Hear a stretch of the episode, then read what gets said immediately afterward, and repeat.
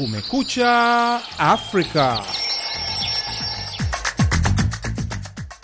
Hii ni idhaa ya Kiswahili ya Sauti ya Amerika, moja kwa moja kutoka hapa Washington DC. Karibu msikilizaji kwa matangazo ya leo, ikiwa ni ya Kumekucha Afrika, ikiwa ni saa nne usiku hapa Washington, ambapo ni Jumanne asubuhi Afrika Mashariki na Kati, tarehe 16 mwezi Januari mwaka 2024.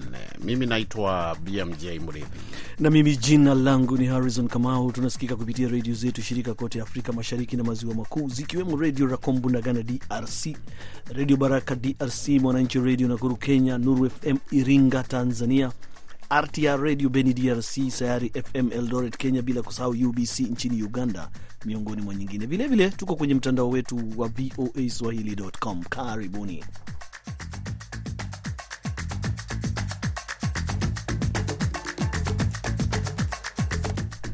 Katika matangazo yetu hii leo, wafuasi wa waaniaji wa tikiti za vyama vikuu vya kisiasa hapa Marekani wajitokeza katika vituo vya kupigia kura za awali katika jimbo la Iowa, wakati rais wa Marekani wa zamani Donald Trump akiendelea kuongoza wawaniaji wa chama chake katika vituo mbalimbali mbali ambako kura zimehesabiwa. Je, wachambuzi wanasemaje?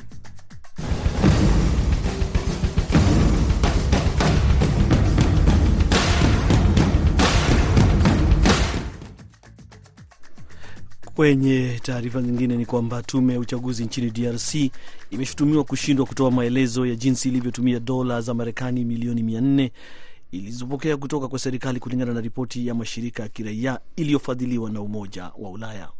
Ni vidokezo tu vya baadhi ya taarifa ambazo tumekuandalia katika Kumekucha Afrika hii leo, lakini kwanza tupate habari za dunia zikisomwa hapa studio na mwenzangu Harrison Kamau. Unaendelea kusikiliza idhaa ya Kiswahili ya Sauti ya Amerika, Washington DC. Zifuatazo ni habari za dunia. Tanzania imefuta leseni ya shirika la ndege la Kenya Airways ya safari ya ndege kutoka Nairobi hadi kwenye mji mkuu wa Dar es Salaam, mamlaka ya safari za ndege Tanzania imesema Jumatatu. Kwa mujibu wa shirika la habari la Reuters, Tanzania imesema kwamba hatua hiyo ni majibu kufuatia Kenya kuzuia ndege za mizigo za Tanzania kuingia Kenya.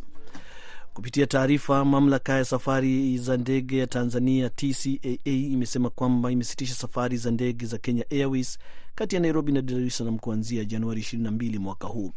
TCAA pia imeongeza kusema kwamba hatua ya Kenya kuzuia ndege za mizigo za Tanzania ni kinyume cha makubaliano ya 2016 kati ya mataifa yote mawili kuhusiana na safari za ndege. Kupitia taarifa, shirika la Kenya Airways limesema kwamba linafahamu kuhusu marufuku hiyo na kwamba linazungumza na mamlaka husika kutoka mataifa yote mawili ili kuhakikisha safari za ndege kati ya Nairobi na Dar es Salaam hazivurugiki. Afisa wa ngazi ya juu wa Umoja wa Mataifa amesema Jumatatu kwamba mashirika ya kutoa msaada nchini Sudan yanatafuta njia za upelekaji wa misaada kupitia Sudan Kusini, wakati mapigano ambayo yamekuwa yakiendelea kwa miezi tisa sasa yakisababisha janga kubwa la kibinadamu nchini humo. Vita kati ya jeshi la serikali na kundi la kijeshi la Rapid Support Forces RSF vimeacha karibu nusu ya wakazi milioni 49 wa Sudan wakiwa kwenye hali ya kuhitaji misaada. Kwa mujibu wa shirika la habari la Reuters, zaidi ya watu milioni 7.5 wametoroka makwao na kwa hivyo kufanya taifa hilo kuongoza ulimwenguni katika idadi ya watu waliotoroka makwao. Kumekuwa na ripoti za misaada mikubwa kuibwa pamoja na kushambuliwa kwa wafanyakazi wa misaada, wakati mashirika ya kimataifa ya kutoa misaada yakilalamika kuhusu vizingiti vilivyoko kwenye bandari ya Port Sudan inayodhibitiwa na jeshi, wakati wakijaribu kufikisha misaada kwenye sehemu nyingine za sehemu nyingine za nchi. Tume ya Taifa ya Uchaguzi ya Jamhuri ya Kidemokrasia ya Kongo imeshindwa kutoa maelezo ya jinsi ilivyotumia dola za Kimarekani milioni mia nne ilizopokea kutoka kwa serikali na kutoa kandarasi ya ununuzi yenye utata kabla ya uchaguzi mkuu wa Disemba. Ripoti ya mashirika ya kiraia inayofadhiliwa na Umoja wa Ulaya imesema. BMJ Muridhi anatuarifu zaidi. Ripoti hiyo imesema tume ya uchaguzi inayojulikana kwa kifupi kama Seni pia iliongeza bajeti yake kupita kiasi, suala ambalo limepelekea shutuma kwa utawala wa Rais Felix Tshisekedi. EU iliitaka idara ya sheria ya Kongo kufungua uchunguzi kuhusu usimamizi wa fedha zilizotengewa Seni kwa ajili ya mchakato wa uchaguzi, makosa ya kiufundi, nyenzo zilizokosekana na kuongezwa kwa muda wa upigaji kura kwa dakika za mwisho kumezua mzozo kuhusu uchaguzi wa Disemba na kupelekea wagombea wakuu wa upinzani kudai kwamba kulikuwa na udanganyifu na kutaka uchaguzi urudiwe. Ripoti hiyo inayotokana na utafiti wa kituo cha utafiti wa fedha za umma na maendeleo ya mitaa CREFDL kwa ufadhili wa Umoja wa Ulaya ilisema tume ya uchaguzi ilipokea karibu dola bilioni 1.1 za ufadhili wa umma kati ya mwaka 2021 na 2023, lakini ni dola milioni 711 pekee ambazo ziliidhinishwa katika bajeti ya kitaifa na kuacha takribani dola milioni 400 zikiwa hazijulikani zilipo. Ripoti hiyo pia ilisema kwamba kandarasi 45 kati ya 54 za umma ambazo tume hiyo ilitia saini kati ya mwaka 2021 na 2023 zilitolewa kwa makubaliano ya pande zote na ni tisa pekee zilizotolewa kupitia zabuni. Unaendelea kusikiliza idhaa ya Kiswahili ya Sauti ya Amerika, Washington DC. Tunaendelea nazo habari muhimu za dunia. Uswizi imetangaza Jumatatu kwamba itakuwa mwenyeji wa kongamano la kimataifa la amani kutokana na mwaliko wa rais wa Ukraine Volodymyr Zelensky, mipango yake ikianza kutekelezwa au kufanyika hivi leo Jumanne. Wakati walipokuwa wakizungumza na wanahabari mjini Bern, rais wa Uswizi Viola Ahmad na Zelenski wameomba China, ambaye ni mshirika wa karibu wa Rusia na ambaye pia ana ushawishi mkubwa wa kimataifa, kushiriki na kusaidia katika hatua na kutatua mzozo kati ya Ukraine na Rusia. Zelenski wakati wa kikao hicho hakutoa orodha ya mataifa yatakayoshiriki kongamano hilo, lakini alisema kwamba mataifa yote yanayoheshimu utaifa wa Ukraine pamoja na hadhi yake ya kieneo yamekaribishwa. Zelenski pia alitoa mwaliko kwa mataifa ya ukanda wa kusini mwa dunia ambayo baadhi yana uhusiano wa kidiplomasia na Rusia. Rusia ambaye haikushiriki kwenye mkutano wa kimataifa wa kiuchumi unaofanyikia kwenye mji wa kitalii wa Uswizi wa Davos wiki hii bado haijakubali mapendekezo ya amani ya Ukraine.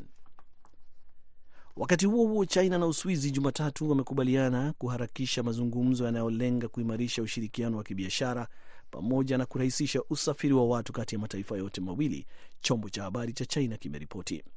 Ban na Beijing wamekubaliana kuanzisha haraka kwa mazungumzo rasmi yanayolenga kuimarisha biashara huru iliyoanza 2013, shirika hilo la habari la Xinhua limeongeza. China pia imekubali raia wa Uswizi kuingia bila kuhitaji viza za kusafiria. Makubaliano hayo yamefanyika yakiwa ya kwanza ya ngazi ya juu tangu kumalizika kwa janga la COVID-19. Ujumbe wa China ulioongozwa na waziri mkuu Li Qiang, wakati ukikaribishwa na rais wa Uswizi ambaye pia ni waziri wa ulinzi Viola Amherd mara baada ya kuwasili kwenye uwanja wa ndege wa Zurich hapo Jumapili. Wengine walioshiriki kwenye kikao cha Jumatatu ni pamoja na waziri wa fedha wa Uswizi Guy Parmelin na mwenzake wa China Wang Wentao, gavana wa benki kuu ya China pamoja na maafisa wengine wa ngazi za juu kutoka serikali zote mbili.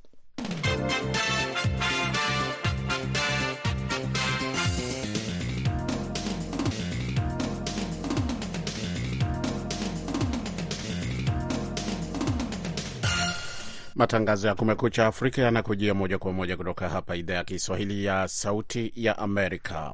Hapa Marekani, kura zinaendelea kuhesabiwa katika baadhi ya vituo kwenye jimbo la Iowa kufuatia chaguzi za awali maarufu kama caucuses, na ni za kuwatafuta wajumbe wa kuwaidhinisha wawaniaji watakaopeperusha bendera za vyama vikuu vya kisiasa, kile cha Republican na kile cha Democratic kwenye uchaguzi wa rais utakaofanyika mwezi Novemba mwaka huu. Saa chache zilizopita nilizungumza na mchambuzi wa siasa za Marekani Amin Mwidau akiwa mjini Toronto, Canada, ambaye hapa anaanza kwa kueleza ubashiri wa ni nani atakayeshinda kwa upande wa Warepublican kulingana na kura za maoni zilizotolewa kuelekea kwa mchakato huo. Kwa hivi sasa Donald Trump yuwaongoza kwa asilimia arobaini na nane na wanaomfuata wako chini yake kwa zaidi ya kura za maoni pointi ishirini. Kwa hiyo mategemeo ni kwamba Donald Trump atashinda. Tunachoongojea ni kwa idadi ya kiasi gani.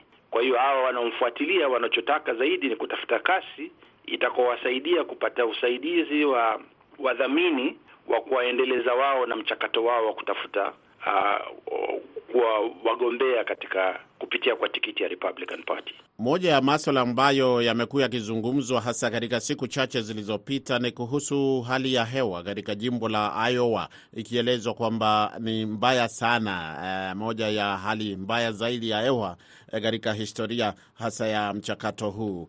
Eh, je, unadhani kwamba hii itakuwa na athari zozote kwa wale eh, ambao labda watajitokeza na hivyo eh, kuathiri pia eh, uwezekano wa nani atakayeshinda na labda yule ambaye angeshinda awe kwamba sio yeye kwa sababu ya hali ya hewa? Ah, ni kweli nakubaliana na, na na fikira zako. Ni kwamba ah, changamoto ya hali ya hewa ita, itaathiri pakubwa zaidi kwa wale watakaojitokeza. Kile ambacho kwamba hatujui ni wafuasi wa nani watakaojitokeza kwa wingi zaidi kuliko wenzake, kwa sababu kulingana na mazingira ya hali ya hewa, basi yule ambaye kwamba atatoka nyumbani kwake ende akapige kura, lazima awe ni mtu mwenye ushabiki mkubwa zaidi, na kama tunavyojua kwamba baadhi ya wale wafuasi hawako mia kwa mia katika ufuasi wao kwa wale wanao wanaoamua kulingana na kura za maoni. Kwa hiyo ikiwa wafuasi watatoka kwa nguvu zaidi, basi pengine kura za maoni zita zitakaa kama vile zilivyobashiriwa, lakini ikiwa baadhi ya wao wataathirika na hali ya hewa ambayo ni mbaya zaidi kwa miaka hivi ya karibuni, basi pengine matokeo yaweza yakawa ni tofauti zaidi. Ukikumbuka Amin Mwidau, miaka minne iliyopita chama cha Democratic kilikumbwa na hali ya wasiwasi baada ya matokeo kutotangazwa wakati uliofaa. Ikaelezwa kwamba kulikuwa na dosari za kimitambo na kiufundi na alikawa gumzo la kitaifa. Sasa mwaka huu e, wamebadilisha mchakato huo na uh, labda swali hapa ni kwa wademokrati na warepublican, ni lini ambapo tunaweza kutarajia kujua matokeo ya chaguzi hizi za awali kutoka Iowa? Bila shaka nafikiri njia iliyo nyepesi zaidi na ya rahisi ni kupitia kwa vyombo ama taarifa za habari. Aa, kwa sababu hawa ndio wenye wenye walioko karibu zaidi katika ufuatiliaji wa wa, wa taarifa mbalimbali. Mbali na hapo, sehemu nyingine zaidi ya karibu itakuwa ni pengine kupitia tovuti zile za chama za Republican Party, lakini kama tunavyojua katika mchakato huu wa leo, baada ya kupigwa kura katika zile caucus mbalimbali, zile kura lazima zipelekwe katika uh, headquarters ya ya ya mchakato huu zichanganywe na ndipo zitangazwe. Kwa hiyo njia pekee nafikiri kama kuna njia ya mitandaoni itakuwa zimewekwa, lakini kwa sasa nafikiri taarifa za habari ama tovuti za za chama ndo itakuwa ndo njia za uhakika kupata matokeo. Shukran sana Amini Mwidau kuzungumza na Sauti ya Amerika kwa leo. Asante ndugu BMJ.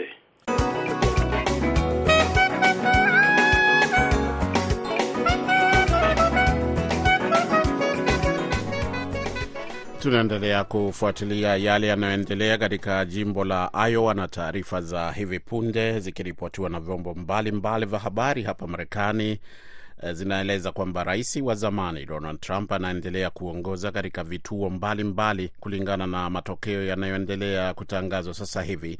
Na sasa nimpishe tena Harrison Kamau aendelee na habari za dunia.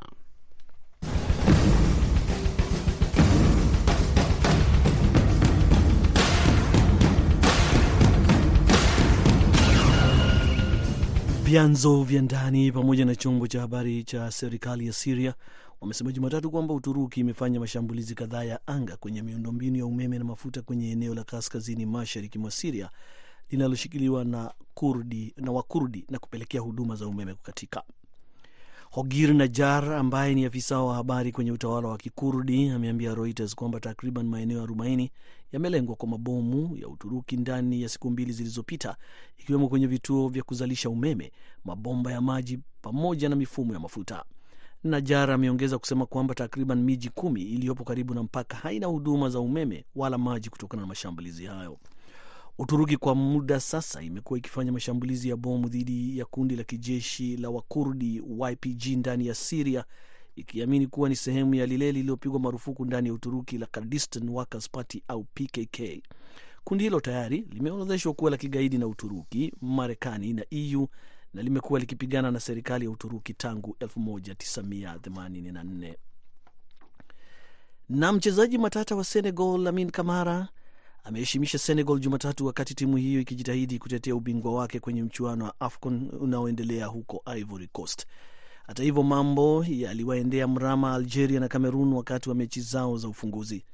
Timu ya Senegal yake Diomane ina matumaini ya kuhifadhi ubingwa wake aliyoupata kule Cameroon miaka miwili iliyopita, wakati ikionekana kuwa na nguvu nyingi dhidi ya jirani zake Gambia, ambao walicheza kwenye nusu ya pili wakiwa na wachezaji kumi pekee.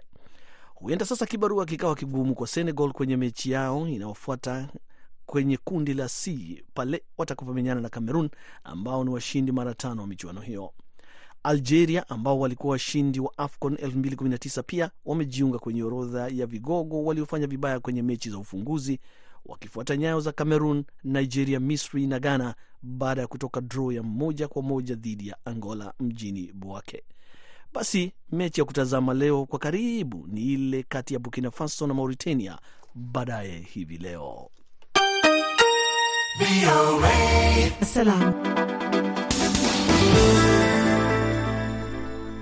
Shukran sana Harrison Kamau kwa taarifa hizo. Twende mpaka Afrika Mashariki. Malumbano ya kisiasa na kibiashara yanaonekana kuongezeka kati ya nchi wanachama wa Jumuiya ya Afrika Mashariki baada ya Burundi kufunga hivi karibuni kwa mara ya pili mipaka yake kati ya Rwanda na, na nchi hiyo. Mamlaka ya usafiri wa anga nchini Tanzania nayo imepiga marufuku usafiri wa ndege za shirika la ndege la Kenya Airways ikisema kwamba ni kutokana na Kenya ku kataa kuruhusu usafiri wa ndege za kubeba mizigo za Tanzania. Kuhusiana na hilo, mwenzetu Patrick Ndwimana amezungumza na, na Bende wa Moto, mchambuzi wa siasa za Afrika Mashariki, na ameanza kwa kumuuliza nini hasa kinasababisha malumbano hayo. Tunaambiwa walikuwa wameanza kuona tija wakati walipoambiwa mwananchi wa nchi hizi atavuka mpaka afanye biashara na bila kusumbuliwa kokote. Hilo ndilo watu walifurahia sana, lakini kwa wakati huu ubabe wa viongozi, ubabe na nitarudia, ubabe wa viongozi, ikiondoa kiongozi wa wa muungano Jamhuri ya Muungano ya Tanzania ambao hawaonyeshi sana ubabe na hawa wengine wanapendelea sana kujionyesha kwamba wako kule kule juu, na hilo ndilo nafikiri litaleta kuanguka kwa jumuiya hii. Kwa hivyo tunapoangalia mama wa jumuiya hii, tuanze na mama wa jumuiya ya Afrika Mashariki, Tanzania, Kenya, Uganda, zote hazina uhusiano ambao unaeleweka kwamba unaweza kufanya jumuiya hii ikuwe ikuwe kwa mwenendo unaotakikana na ikiwe kwa ile faida na masilahi ya wananchi wao vile walivyowaambia. Kwa hivyo kwa wakati huu tunaona shida zote zinatokea karibu na hizo nchi ambazo tungeweza kusema ndizo zilianzisha jumuiya hii ya pili, niseme Kenya, niseme Tanzania, tukiongeza Uganda. Kwa hivyo kwa wakati huu hatima ya jumuia inaleta wasiwasi kwa wananchi wa nchi hizi zote, hata ingawa tulikuwa na matumaini kwamba na soko linapanuka na mipaka itafunguliwa kwa watu na vitu vyao. Ume, umeeleza kwa upana haya malumbano yalipoanzia na yapofikia sasa. Sasa suluhisho ni nini? Jumuiya ivunjike au kuna mifumo ya kuweza kusuluhisha haya malumbano? Kwa nini wasipitii kwenye hiyo mifumo hiyo eh, katika jumuiya yenyewe ya, ya Afrika Mashariki? Kufanyike nini? Bunge la Jumuiya ya Afrika Mashariki ndilo linatakikana kuweza kufanya mazungumzo yanayoweza kuvunja uhasama na ujenge ushirikiano. La pili, viongozi wenyewe, viongozi wanashangaza watu ambao wanaongoza kama sisi lazima wao wenyewe mwanzo wawe wanatangulia na mazungumzo badala ya kuonyesha ubabe. Ubabe duniani kwa wakati huu kaka, kaka mtangazaji na wenzetu wanaotusikia, ubabe kwa wakati huu duniani hauna nafasi yoyote. na Bende wa Moto ni mchambuzi wa siasa za Afrika Mashariki, hapo akizungumza na Sauti ya Amerika kutoka Kampala, Uganda. Basi eh, msikilizaji, unaendelea kusikiliza matangazo ya idhaa ya Kiswahili ya Sauti Amerika. Harrison, Asante sana mwenzangu BNJ Muridhi kwa kutuendeshea pole pole kipindi cha Kumekucha Afrika. Basi mkutano wa kilele wa nchi zisizofungamana na siasa za upande wowote unaendelea wiki hii katika mji mkuu wa Uganda, Kampala, ambapo wajumbe kutoka Somalia na Palestina wanatafuta uungwaji mkono kutoka kwa wanachama wengine. Wakati Palestina wakitoa wito kwa wanachama kutafuta njia za kumaliza mzozo wa Gaza, Somalia inasema inahitaji msaada ili kudumisha uadilifu wa eneo lake. Halima Adhumani ameandaa ripoti inayosomwa hapa na mwenzangu BMJ Muridhi. mataifa 93 kati ya 120 katika muungano wa nchi zisizofungamana na siasa za upande wowote yamekusanyika mjini Kampala kwa mkutano wa 19 wa vuguvugu hilo. Kwa kikao cha mashauriano kilichoanza Jumatatu, mataifa ya Kiarabu yaliweka wazi kwamba Gaza lazima ipewe kipaumbele kwenye mkutano huo. Wajumbe walisema mkutano wa kilele wa Namu lazima utafute lugha sahihi ya kushughulikia kile walichokiita uchokozi wa kikatili na wa kinyama unaofanywa na taifa la Israeli katika kuendeleza mauaji ya kimbari huko Gaza.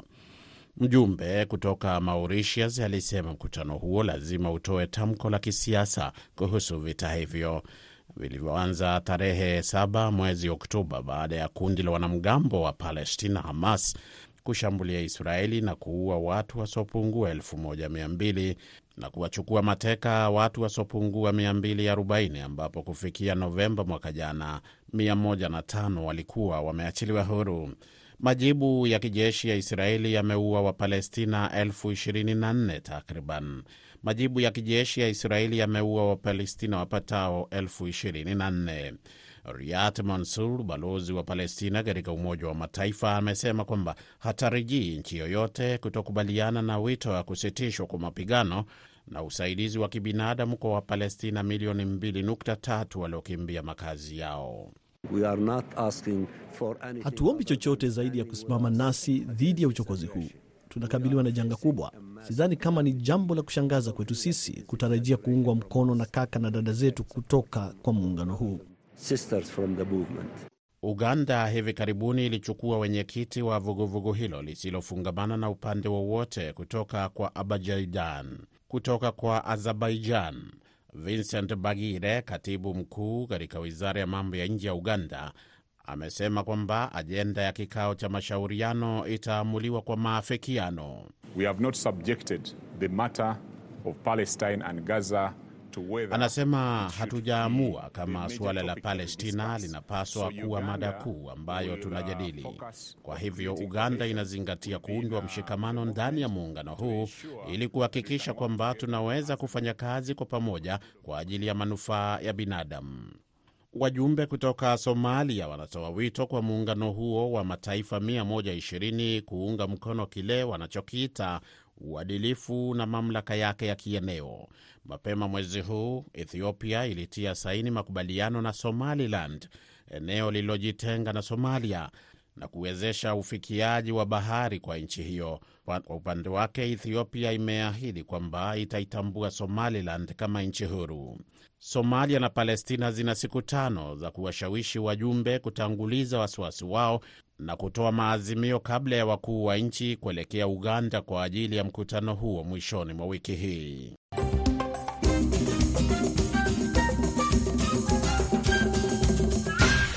Unaendelea kusikiliza idhaa ya Kiswahili ya Sauti ya Amerika, Washington DC. Kabla ya kukamilisha matangazo haya, huu hapa muktasari wa habari. Tanzania imefuta leseni ya shirika la ndege la Kenya Airways ya safari za ndege kutoka Nairobi hadi kwenye mji mkuu wa Dar es Salaam, mamlaka ya safari za ndege ya Tanzania imesema Jumatatu. Kwa mujibu wa shirika la habari la Reuters, Tanzania imesema kwamba hatua hiyo ni majibu kufuatia Kenya kuzuia ndege za mizigo za Tanzania kuingia nchini Kenya. Afisa wa ngazi ya juu wa Umoja wa Mataifa amesema Jumatatu kwamba mashirika ya kutoa misaada nchini Sudan yanatafuta njia za upelekaji wa misaada kupitia Sudan Kusini, wakati mapigano ambayo yamekuwa yakiendelea kwa miezi tisa sasa yakisababisha janga kubwa la kibinadamu nchini humo. Uswizi imetangaza Jumatatu kwamba itakuwa mwenyeji wa kongamano la kimataifa la amani kutokana na mwaliko wa rais wa Ukraine Volodymyr Zelensky mapigano yake ikianza hivi, mipango yake ikianza hivi leo. Wakati walipokuwa wakizungumza na wanahabari mjini Bern, rais wa Uswizi Viola Amhard na Zelenski wameomba China, ambaye ni mshirika wa karibu wa Rusia na ambaye pia ana ushawishi mkubwa wa kimataifa, kushiriki na kusaidia katika kutatua mzozo kati ya Ukraine na Rusia. Wakati huo huo, China na Uswizi Jumatatu wamekubaliana kuharakisha mazungumzo yanayolenga kuimarisha ushirikiano wa kibiashara pamoja na kurahisisha usafiri wa watu kati ya mataifa yote mawili, chombo cha habari cha China kimeripoti. Bern na Beijing wamekubaliana kuanzishwa haraka kwa mazungumzo rasmi yanayolenga kuimarisha biashara huru iliyoanza 2013, shirika hilo la habari la China limeongeza. Na kwa taarifa hizo ndo tunafika mwisho wa matangazo ya Kumekucha Afrika kutoka idhaa ya Kiswahili ya Sauti ya Amerika kwa leo. Kwa niaba ya wote ambao wameshiriki na vilevile vile kufanikisha matangazo haya, msimamizi mkuu Hadija Riami, produsa wetu amekuwa ni Dadi Balawe, na mimi ni BMJ Mridhi na hapa nimeshirikiana na Harrison Kamau. Kwa pamoja tunakutakieni siku njema popote pale ulipo.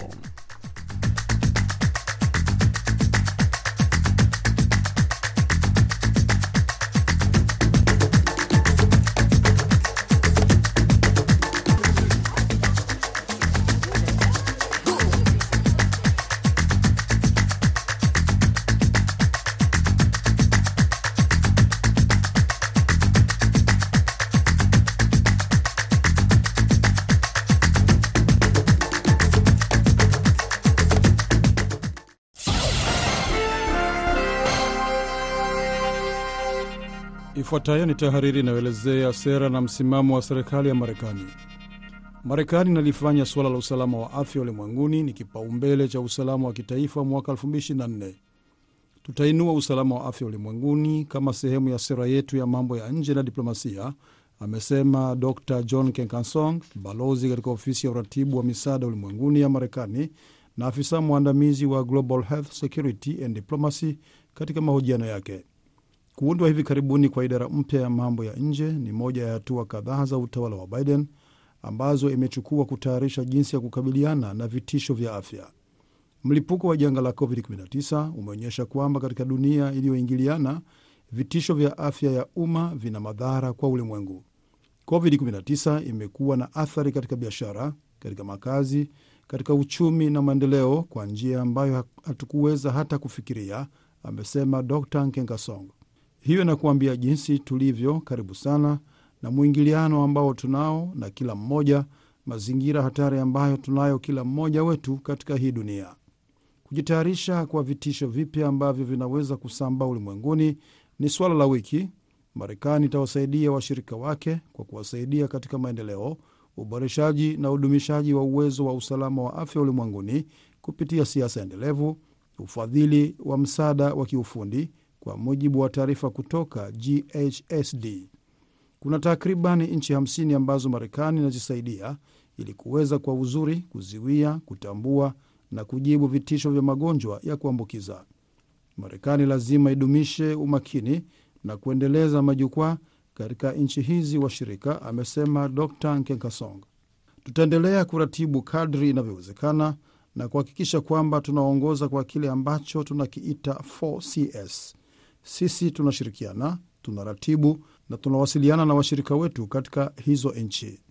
Jambo jingine muhimu ni mchango wa Marekani kwa usalama wa afya ulimwenguni katika mfuko wa janga, amesema Dr kenkasong Mfuko huo ni ufadhili wa ushirikiano wa nchi fadhili na wawekezaji wenza ulioandaliwa na Benki ya Dunia ambao ulilenga mahsusi katika kusaidia kuzuia janga na majibu.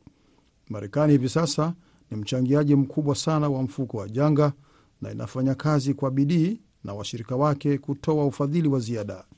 Katika mwaka mpya, Marekani itaendelea kufanya kazi, kujifunza masomo kutokana na majanga ya zamani na kufanya kazi na nchi washirika kuendeleza uwezo wa afya ya ulimwengu, amesema Dr Nkengasong. Tishio kutoka popote duniani ni tishio la kila mahala katika hii dunia. Hii ilikuwa tahariri inayoelezea maoni na msimamo wa Marekani.